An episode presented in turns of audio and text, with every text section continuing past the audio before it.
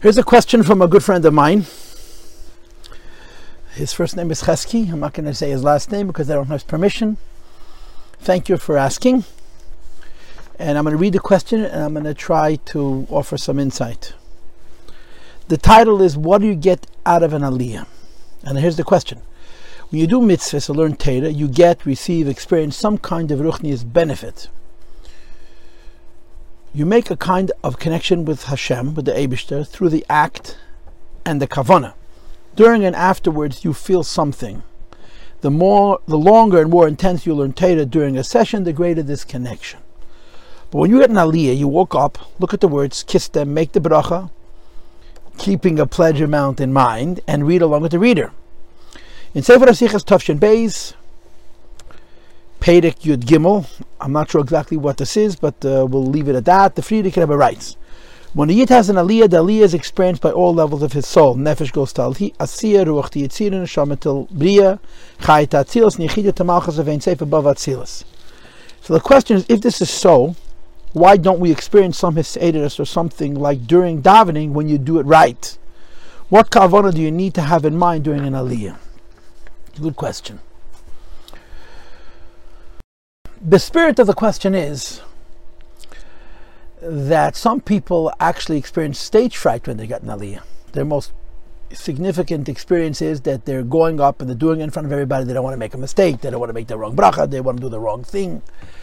And they're also paying for the aliyah, so they're thinking about the financial expense. And in the midst of all of that, what aliyah could mean, Baruchnis, is completely lost and um, how? What does it mean? How is it special? Now, I just want to add something to the question, really, and that is that when the Rebbe got married in Tafresh Beites, 1928, the Shabbos before the Chasana, the previous year said, He actually said the Maimah twice, once Shabbos and once during that week. Our Rebbe, the Rebbe Zalgazun said V'chol a number of times. I don't know exactly how many, but there's three or four for sure. And they're printed now, you know, everyone's given out these Drushe Chasane, volumes of the Rebbe's Teire, just on Drushe Chasane. And of course, one of the sections of Drushe Chasne are the Drushe Chasne from the Rebbe on the Drushe Chasne that the Frierdiker Rebbe said by his wedding, by his by his Chasne, by his Sheva Brachas. The Shabbos before, there were two Maimorim at the wedding itself, and then there were several, one Maimorim, three or four, at Sheva Brachas. And of course, over the years, the Rebbe, the Rebbe Koch Stark, that was very into his own Drushe Chazan. And in the V'chol Banayich, which the previous, previous Rebbe said the Shabbos for his wedding, the Rebbe talks about Naliyah. Now, the connection to the Maimid, of course, is that there is a concept of Limudi Hashem, people who learn Torah, which is called uh, Bonoich. And there's a concept of those who are above Limudi Hashem that's called Boy Noach, because it says twice, Rav Shleim Noach. And the argument that the previous Rebbe is making that there's someone who learns the Torah, and someone that through learning the Torah is connected to Hashem, and because when he learns the Torah is connected to Hashem, he's Boy Noach. And the previous Rebbe ties this into the Aliyah. When you get an Aliyah and you go up to the Torah, you're going up to a higher level, meaning it's not just that you're understanding the Torah better, but that you're actually connecting to the elokus of the Torah. That's the spirit of it, that's the gist of it. So essentially, the question is the same. What is the previous Rebbe saying is the significance of getting an Aliyah? I'm going to tell you what I think the answer is. I can't tell you I know, but I'll tell you what I think. And I'm also going to explain why, for some people, it's hard, and so to speak, as, as the question Chesky is asking is, what's the kavana? In short, there's three levels of Torah. There's the luches, the sefer Torah, and Tesh Balpeh. The luches, the Gemara says, is kulei panim. Whatever you look at is the front. The sefer Torah is panim ba'acha. Sefer Torah has a front and a back. And Teresh Balpeh, the oral Torah, is kulei acher. It's entirely rear in a word, ponim, the face, the pnimius hatera, is godliness, which in terms of life is what we call ruach hakodesh and. Acherayim, the back of Torah, Sechel Torah, understanding Torah intellectually. And this is the difference between learning Torah Shebeksav and Torah Shebal Peh. When a person learns Torah intellectually, they work very hard, they understand, and they feel very good. And what they have are the Chochmas Torah, the ideas of Torah. These ideas come from Torah. Torah comes from Hashem. In that learning, they don't experience Hashem directly. When a person opens up a Sefer Torah and reads, they don't experience that either. And it's conceivable that because the Sefer Torah doesn't have any Nekudas, they can't even read the words. But you need to understand that the, the truth is that in a Sefer Torah there's oil, there's lichtigkeit, there's godliness. I'm going to give you a historical context and an interpretation, which which which which can be discussed, which and I'm not going to discuss. I'm just going to tell it to you, which will set up the idea. There used to be a time that someone would read from the Sefer Torah and someone translated. A Maturgaman. This tradition was discontinued. Now someone reads from the Torah, no one translates. And there's all kinds of explanations for why the Maturgaman custom, which is mentioned in Shas, was discontinued. But I want you to consider this. There were Jews a long time ago that when they opened up a Sefer Torah and they read, experienced some kind of Ruach HaKodesh. In the time of the first Beis Hamikdash, this was certainly true, because the Oisias HaTorah are the panim, they're the face of the Torah. And people are very sensitive, people are very refined. When they read the Oisias HaTorah, experience godliness. The people in the shul listening to them could not experience the godliness at all. They could hear the words, maybe they could understand what the words mean, but the oil, the godliness that was experienced by the reader, they didn't get. So they had a Meturgaman, a translator. If you've ever studied in Hasidus the, the Sugya of Meturgaman, the Meturgaman is someone who can't read, but he can listen to what the reader is reading. If someone reads the Torah and experiences Ruach HaKodesh, the translator hears the Ruach HaKodesh, he would not experience the Ruach HaKodesh himself, but he can articulate it to the people listening. I'm going to give you a proof of this. In Ovolotzian, we say Kedusha. Right? Kaddish, Baruch Yimlech, Kaddish, Kaddish, Kaddish, Baruch Hashem Elkaimi, and Yimlech. But on Avodat Sin, we do something that we do not do in the Kedusha before Shemon and during Shemon We also read the Targum, the Targum Yenis and Ben Uziel. And those psukim is read along with the psukim. So one of the psukim is Kaddish, Kaddish, Kaddish, right? What does Kaddish mean in English? Holy. What does Kaddish mean in English? Holy. What does Kaddish mean in English? Holy. So if Yerusa ben Uziel is translated the word Kaddish three times, he should translate it identically, but he doesn't, right? Kaddish Hashem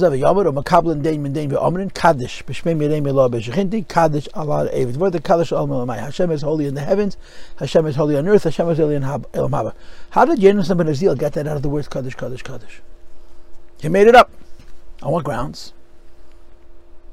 Now you could say he was a big chochem, and he studied it, but you could also say that he was a Balruch HaKodesh and he felt it. In other words, you could say a posuk. For example, Intellectually, it's subject to many interpretations, but spiritually, it's subject to a virtual infinity of interpretations. If a person reads Teresh B'Ksav and he has a sensitivity to the oil, to the Ruach HaKodesh and Teresh B'Ksav, every word has an infinity in it. And the times of the first Beis HaMikdash, people experienced that Shevik And this is a Chassidish interpretation for why they had a Meturgamon and why the Meturgamon was discontinued. When people read in the Sefer Torah, and they were able to experience the Elokus in the Sefer Torah, the people in Shul didn't hear what they heard. The Meturgamon heard and he translated. So what the Meturgamon was doing wasn't literally translating the words as it's understood in halachic pshat he was articulating what he heard the Makri read, who was sensitive to Oyer, to Lakus. So this, the community heard something from the translator, which they could not hear from the reader, but would be completely lost on them if there was no translator. Like someone reads Kaddish, Kaddish, Kaddish, and doesn't have the help of a Yenis ben Uziel. When the Makri stopped having Ruach HaKodesh, or even if the Makri continued having Ruach HaKodesh, but there was no longer a Maturgaman who could hear that, they discontinued the Maturgaman because it's to translate the words from Hebrew into Aramaic, anybody can do that. This is an insight. My point is, we read the Sefer Torah a minimum of three times a week. It's a takana that goes back, I think, to Moshe Rabbeinu or to Ezra Sefer. We read Gemara every day, read Halacha every day, but you have to read from the Torah Shabbat three times a week. You shouldn't be three days without Torah. But a person is every day with Torah, and the answer is you need Torah Shabbat And a Chumash isn't good enough, you want a Sefer Torah. Because spiritually, opening up a Sefer Torah and reading is different than reading those words out of a Chumash because in the Sefer Torah there's panim, there's a lukus, there's oir. Now, I just share with you an interpretation. This interpretation is either true or false, but nobody can relate to this, right? We're simple people. We don't have any Ruach HaKodesh. But that's the concept of reading from a Sefer Torah, and accordingly, that's the concept of getting an aliyah. When you go up to the Sefer Torah and you make a bracha and you get an aliyah, the aliyah that the previous Rebbe is describing in his Maimer, and the aliyah that you're describing in the Sefer Sichas Tavshin Beis that you referenced, is not in the word, it's not in the meaning of those words, the pshat of those words, it's in the ruchni, it's the oid of those words. The Ruach HaKodesh, the godliness of those words. And it's available only in Teresh Shabbat It's not available in Teresh And it's available only in a Sefer it's not available in a Chumash. So now to your question, right? I get an aliyah, and all I do is be nervous, right? They call me up. I happen to be a Levi, so I get many aliyahs, more than I'd like. But every time I get an aliyah, I'm afraid I'm going to kiss in the wrong place. I'm going to make the wrong bracha. So all of the technical aspects of the aliyah don't allow me to experience what's happening when I'm getting the aliyah. Moreover, I don't even understand the Hebrew. I can't read without Nakudis. So I want to say this: if you get an aliyah to a parsha, to a portion of the Torah that you know, and that perhaps you've learned a little chassidus on it. And when you look at that aliyah, you don't think of the translation of the words. You try to relate to the oyer, to the spirituality that's in those words based on what you learned in chassidus.